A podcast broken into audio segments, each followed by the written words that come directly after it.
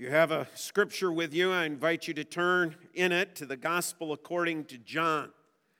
The Gospel according to John.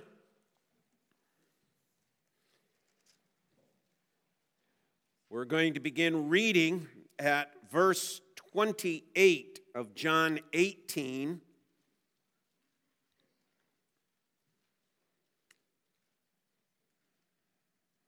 Then read through our text of this morning.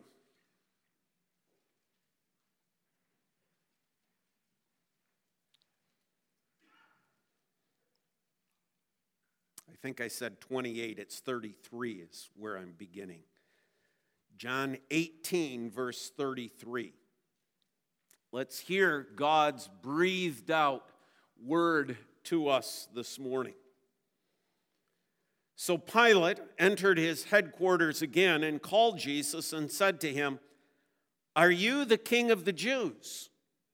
Jesus answered, Do you say this of your own accord? Or did others say it to you about me?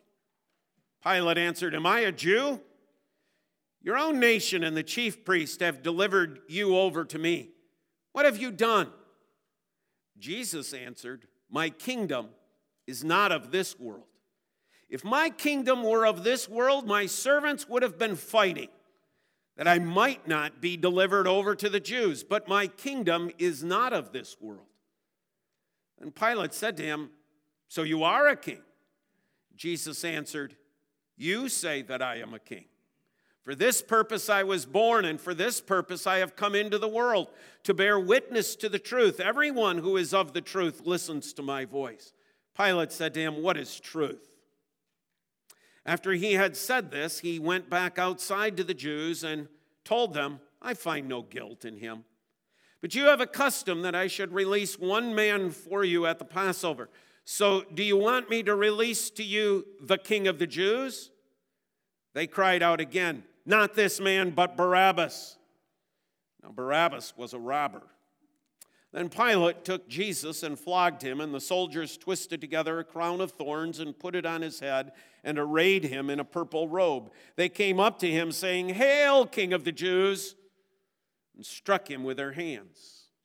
Pilate went out again and said to them, See, I am bringing him out to you that you may know that I find no guilt in him.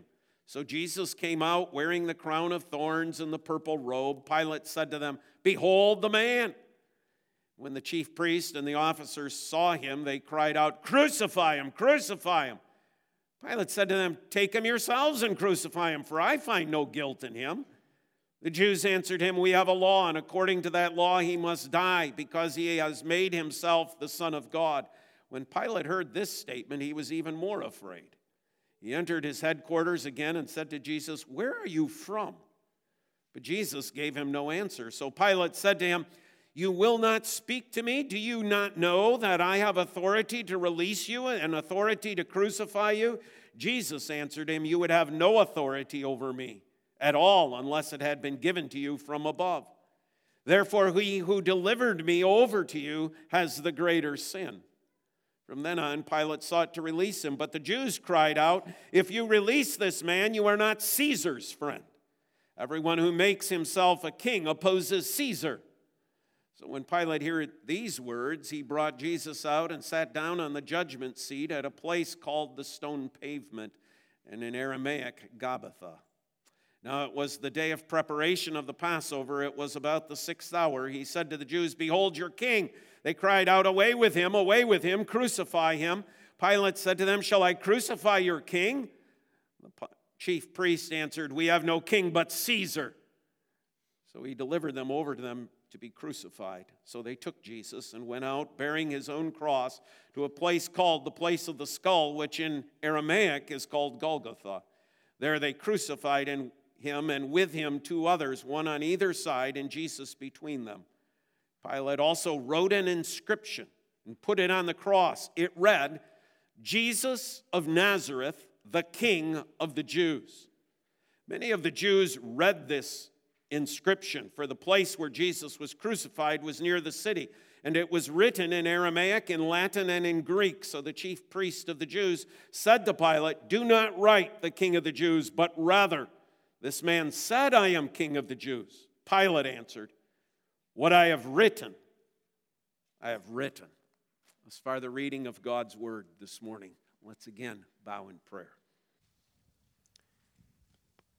Father, we pray that you open our hearts to receive this word and give Pastor Bob what is needed to explain the truths found within it. In Jesus' name we pray.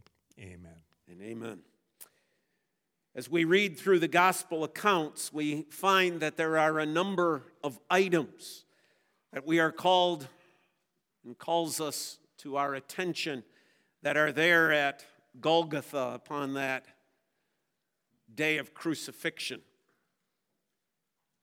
We know there are words spoken. We know there are people there in attendance. These things are, are also before us in the gospel, but there are also certain items. There's that crown of thorns that was placed on Jesus' head, that, that's there. There is the cross itself. There are jars of wine of various types that are there. There is Jesus' clothing at the foot of the cross that the soldiers are casting lots over. And one other item that we'll look at this morning that is there, all four Gospels tell us it was there as well, and that's a sign sign, an inscription, as John refers to it here in John 19. An inscription that reads, Jesus of Nazareth, the King of the Jews.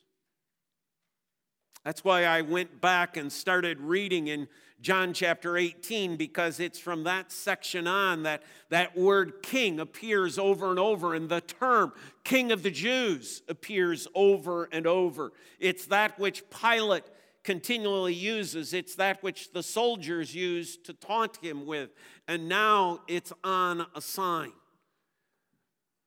that hangs on the cross Jesus of Nazareth, King of the Jews. I want to look at four things in regards to that sign this morning. First of all, the purpose of it. Why is there a sign there at all? Secondly, the words that appear on the sign. Thirdly, the dispute that occurs over this particular sign. And then, fourthly, the message that the sign conveys. First of all, the purpose it's Roman justice. That's what's at work here. Jesus is not unique in having a sign. The two thieves on either side of him have a sign as well. Every man who is condemned to death by means of crucifixion, we know for sure, was paraded to the place of crucifixion with somebody holding a placard going on before them, giving the name and giving the crime. You see, Rome is a law, is a empire of law and order. We just don't kill people randomly. We just don't kill people for whatever we decide to kill them for. You, you see, we kill them because they've committed a crime. They have done something wrong. Of course, uh, we see through the message of that, don't we? And that is you can manufacture a crime for anybody you desire to get rid of. If you don't like the person and you feel them to be a threat, then you can invent a crime and you can come up with all sorts of false charges and fake charges, but you look like a nation of law and order. Rome did, to a certain degree, seek to do that be an empire of law and order. That's why these condemned men would, would have this sign telling us who they are and what is their crime? See, we're a civilized empire administering justice. So if we ask, what's the purpose? The purpose is to show Rome as an empire of justice. But there's a second reason in there, in that Rome used this as a means of warning. This was a way of conveying to those who are standing along roadsides, who come and to a crucifixion and look at the one who is being executed, and they see the placard, they see the sign, and it comes to them as a warning don't you dare. Don't you dare violate our rules and law. Don't you dare violate our authority, or the same is going to happen to you. You're a thief, you're a petty thief, you think you can get away from stealing a little bit here and there, maybe not fully paying your taxes. See these two men? This is what happens to thieves and robbers. See what happens to the rebellious. See what happens to those who would rise up against the authority of Rome. See them there? That's what's going to happen to each one of you if you dare stand against Rome's authority. Yeah, there, there's a warning there. There was a means by which Rome is putting others underneath their thumb by the execution of these individuals in the most horrific manner. Don't you dare, don't you dare go against our authority. That's the purpose of the sign. It's not to be nice, it's not to be kind, it's not to give us something to talk about, not from Rome's point of view. It was to show them as an empire of justice and to show a warning. But then let's look at what Pilate has written. If we look at chapter 19, okay, John, who is the eyewitness there at the cross, the other gospel writers are not there. They, they were not there, and so they give it to us in summary fashion. They give it to us in order to get the point across of the fact there was a sign and what was going on. But John, who has probably spent hours at this cross looking at Jesus, and you can't help but look at Jesus, but also to see the inscription and the sign. He tells us what's there. These are the words Jesus of Nazareth, the King of the Jews. And what are we told about those words? First of all, we're told they were written in three languages. That does seem to be unique. That doesn't seem to be the pattern that Rome typically followed. But here, for whatever reason, Pilate decides that this inscription needs to be in three specific languages. First of all, Aramaic, which is the common language of the day most of the people who live in Judea at this particular time, who live in Galilee at this particular moment in history, speak Aramaic. This is their common tongue. This, this is what they grow up learning in their homes. So, in order to catch all that, that might be coming upon this day, those who, who would be most familiar with Aramaic, the Jews themselves, Pilate wants to make sure they get the message. But it's also written in Latin, the official language of Rome. This is the legalese. This is the, the stuff, not to not to get in over my head, but this is the stuff when you get the documents and say, I have no idea. I just went for a simple will or trust. I don't know what this says. Okay? It's like in a different language, there's big words and so on. Well, that's the way Latin was used in those days. It, it wasn't the language of communication, it was the language of law.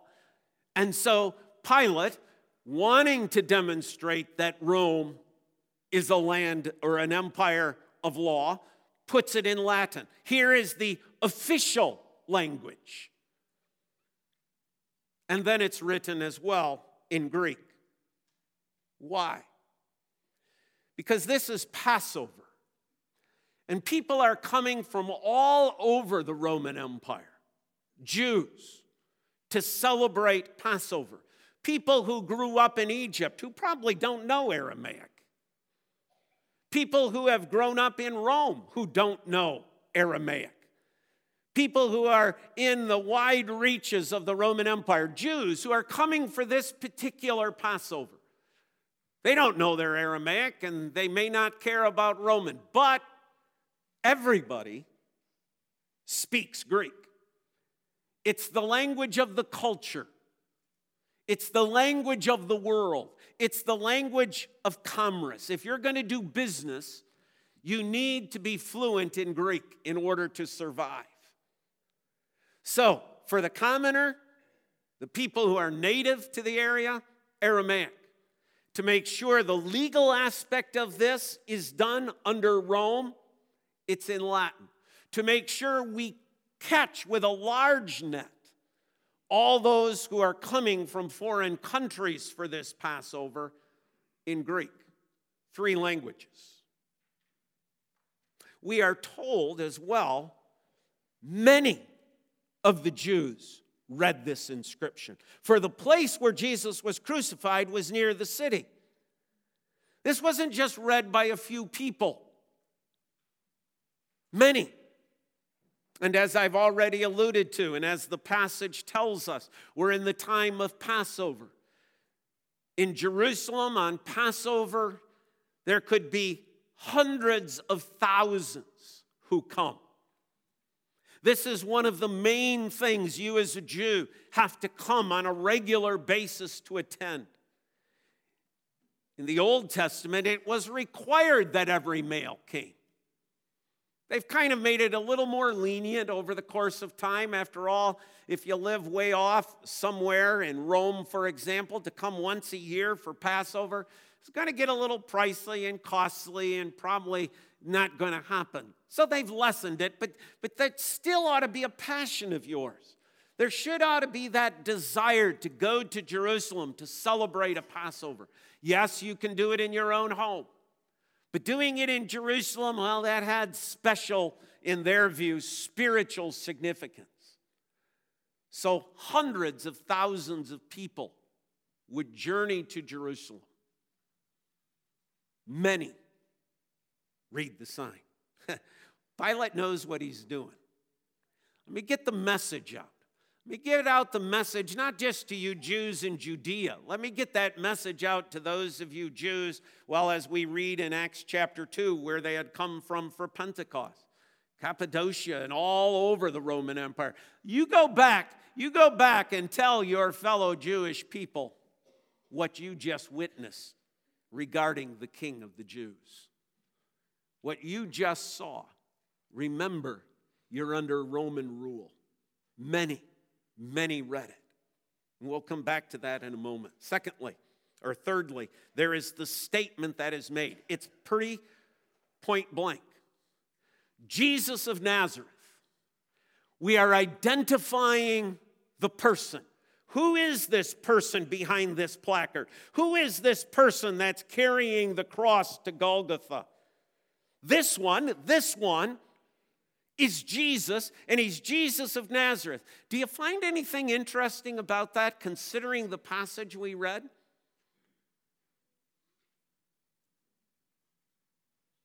Remember, Pilate asked the question, Where are you from?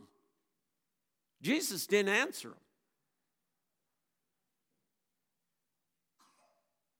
There, there, and, and when Jesus and when he talks about his kingdom, Jesus says, My kingdom is not of this world. Do you realize what Pilate is doing by saying Jesus of Nazareth?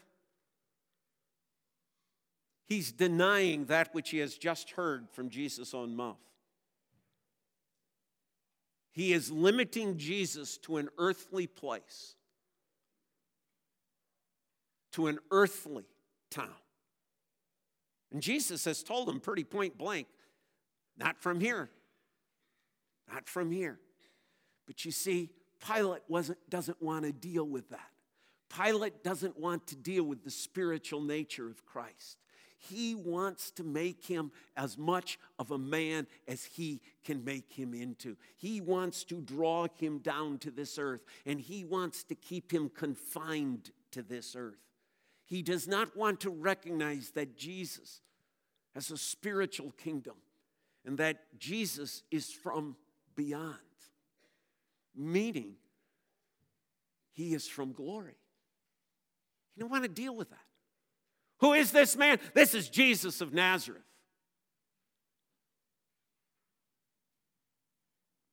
But it's interesting what Pilate then does.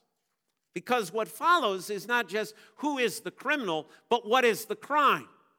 Notice how, G, how Pilate writes this the king of the Jews. That's his crime. His crime is that he is the king of the Jews. That's the charge against him. That's what Pilate sees as the great atrocity. That's what Pilate is seeing as the reason for which he needs to be executed. He is the king of the Jews. That's the crime. Now, some would say, well, he's not really listing a crime, is he? He's not like, like the two guys on the side, whatever their names were charge, robber, charge, malefactor, charge, thief, whatever way Pilate chose to write that inscription. How is the king of the Jews a crime? If it was, it's kind of interesting because he just became best friends with a guy named Herod, who is the king of the Jews, at least as Rome recognizes him. So, how could that be a crime? Remember what Pilate has been doing in this whole exchange? I find no crime. I, don't find him guilty. I, I don't see what, you what, you what I'm supposed to charge him with. I, I, I find this man innocent. He's tried over and over and over because he recognizes that. So, what is the crime? The king of the Jews. That's the term I'll use. It's, it's Pilate once again waffling. It's Pilate attempting in, in this designation that should list the crime to kind of play it in both, ro- both worlds to have a, a foot on either side, to, to somewhat try to appease the Jews, to somewhat look legal, but yet as well trying to wash my hands of this whole matter. King of the Jews. So there it is, there's the sign. Written in those languages, many people reading it, Jesus of Nazareth, King of the Jews. We might say, okay, but boy, does this lead to a conflict Look at verse 21. So the chief priest of the Jews said to Pilate, Do not write the king of the Jews, but rather this man said the king of the Jews. Now, I would say, this would just be my view of looking at this, this verse, they don't wait until Jesus is on the cross and the sign is up there to, to, to dispute this. My guess is they probably watched the guy writing it. And when they saw what the guy had written way back there at Pilate's palace or headquarters, they probably are like, wait a minute, wait a minute, this isn't right. If their concern is only at the crucifixion, okay, what about all the people who saw the sign all the way to the crucifixion? They want this stopped. I think John's telling us this is what they did. They made an attempt to change it. They go back to Pilate and they dispute over the sign, raised, you see, by the chief priest. Those who have been actively involved this whole time in seeking to bring about the crucifixion of Christ. We go back and we read Crucify him, crucify him. What shall I do with the king of the Jews? Crucify him, crucify him. We have no king but Caesar. It is raised by these chief priests. These men who, yeah, got their job by paying off the Romans for the position men who are not really spiritual as much as they are political in nature, men who are seeking to be as cooperative with Rome as they possibly can. They are, in effect, sellouts of the Jewish people. This, this is where we see that merging so clearly of, of the religious realm and the political realm merging together under one and they're giving it over. They're giving it over to the state, they're giving it over to Rome. Crucify. Notice when it comes to Pilate saying to them back in cha- earlier in chapter 19, you take him and do it. No, no, no, no, we're not going to do that. We have a rule, we have a law. He, he said he's the Son of God. Hmm, what happened to the charge of being king? Well, you see. But you see, in particular, they don't like what Pilate wrote. They dispute this. They come to Pilate. I mean, you, you got to give these guys some credit. They're pretty persistent, right? And, and they're stepping into territory that is pretty dangerous. I mean, they've kind of pushed Pilate pretty hard in this morning. Now, after Pilate has, uh, has basically already ordered his execution, they dare to come again and say, Pilate, we don't like what you wrote. They're tenacious. They're not giving up quickly. They're not going away silently. They have a point they want to make and they're going to are determined to make it. They're sticking to it. Wrongly. They're sticking to it. Do you notice the desired change? Look at 21. Do not write the king of the Jews, but rather this man said, I am king of the Jews. What's going on? Well, you see, they actually understand the dig that Pilate is giving here. Because you see, the sign Jesus of Nazareth, the King of the Jews, really wasn't intended to be about Jesus. Pilate's message is to the chief priest. Pilate's message is to the Jewish people. Pilate is, is, is digging under the skin and is saying, This is what Rome does to your king.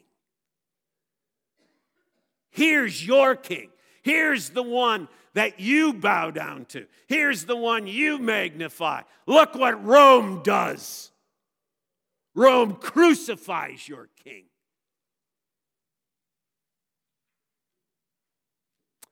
You see, and he's playing upon these chief priests who have given him this kind of, oh, we have no king but Caesar. He knows full well they're lying through their teeth. So now he's going to just say, here's your king. I know what's under the surface. I know what's in your hearts. I, know, I, I can read you.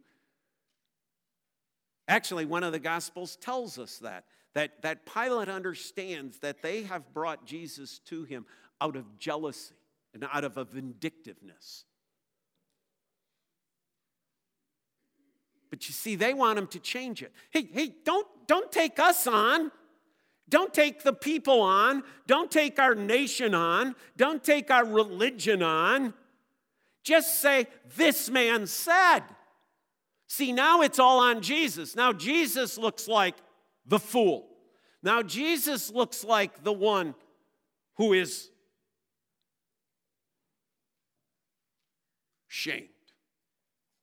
The sign that's up there, that brings shame on all of us. Change it. Change it. Pilate, in an unusual way for Pilate, as we've read through this section, answers abruptly. Verse 22 What I have written, I have written. That's it. It's the way it's going to stay. I'm making no changes. I'm done playing your game. I'm done being pushed around by you. What I have written, I have written. So there's the sign Jesus of Nazareth, the King of the Jews. It was supposed to be mockery. That's the way it's intended. It's not there to state some sort of fact that Pilate believes, it's not based upon some thoroughness of justice. It's just a mockery, it's just part of the, the shame that plays into this whole crucifixion. It told a partial truth Jesus is of Nazareth. Yes, that would be partially true. That would be a way of identifying who he is. He was from the town of Nazareth, although more correctly, we would say he's Jesus of Bethlehem because you always identified yourself with your birth town. Nazareth is where he grew up, but you see, if you use Nazareth, that's even more of a dig because everybody knows nothing good comes out of Nazareth. It's partially true. Jesus is a king.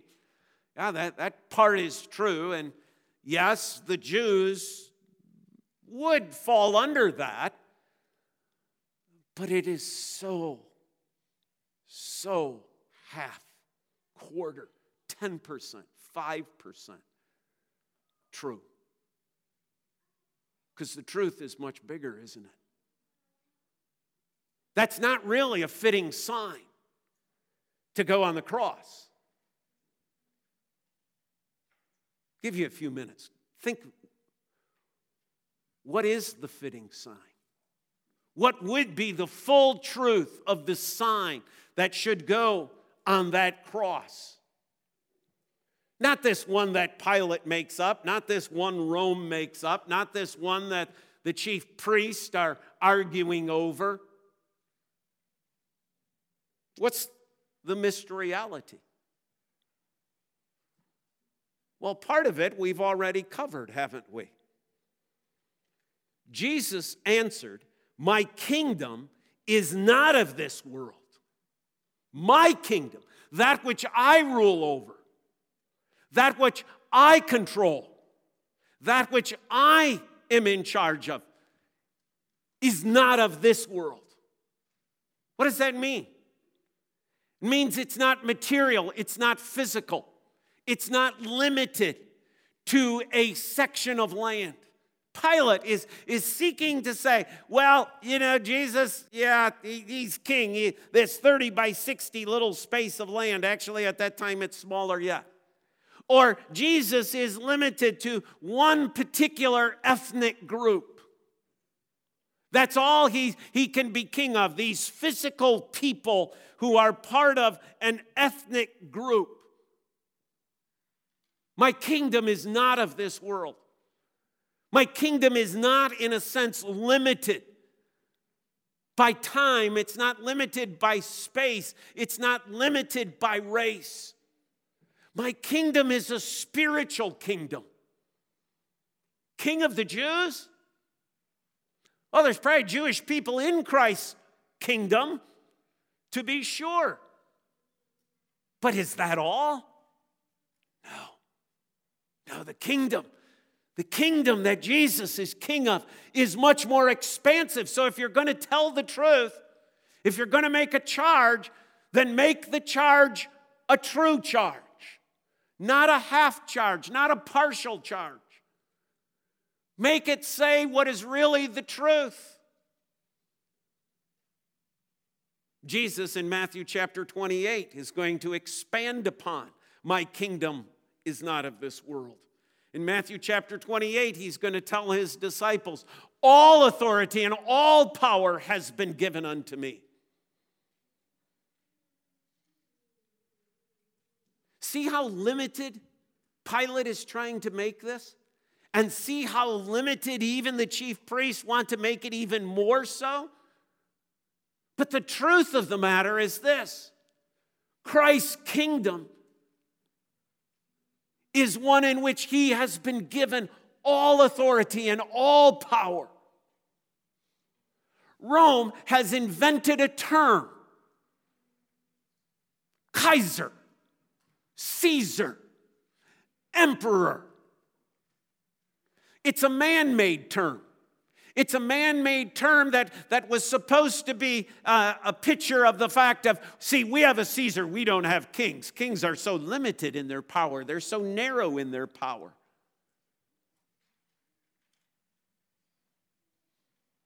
You know, the biblical word is king. I have installed my king on Mount Zion. See, whenever you hear the term emperor that is used in this world, in world history, it always pictures man. It's man seeking power for themselves. God says, I have established my king. My king. He's the one who rules and reigns. Oh, Pilate is being so small. The Jewish people are looking in too narrow of a lens. My kingdom is not of this world. All authority and power has been given unto me. The extent of Christ's kingdom is far greater than earthly land. Christ's kingdom is far greater than a one nation, three languages. Christ's kingdom is so expensive that the title that he is given is the title of King of Kings and Lord of Lords. So that when we see that kingdom assembled in glory, it is from every tribe and every race and every language. Christ assembles his people, his kingdom. Jesus of Nazareth, King of the Jews. Oh, how far short this sign falls. Jesus Christ, Son of God.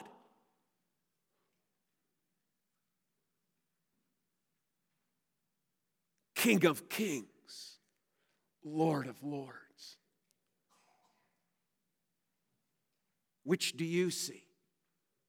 Which do you see on the cross? What sign do you live life under? How is your life governed? Are you governed by Pilate's sign? Are you governed by the chief priest's desired sign? Is that the way you look at life? Is that the way you view life? Is that the way you live daily life under Jesus of Nazareth, the King of the Jews? Under Jesus of Nazareth, who said he was King of the Jews? Is that what you think of the one hanging there on the cross?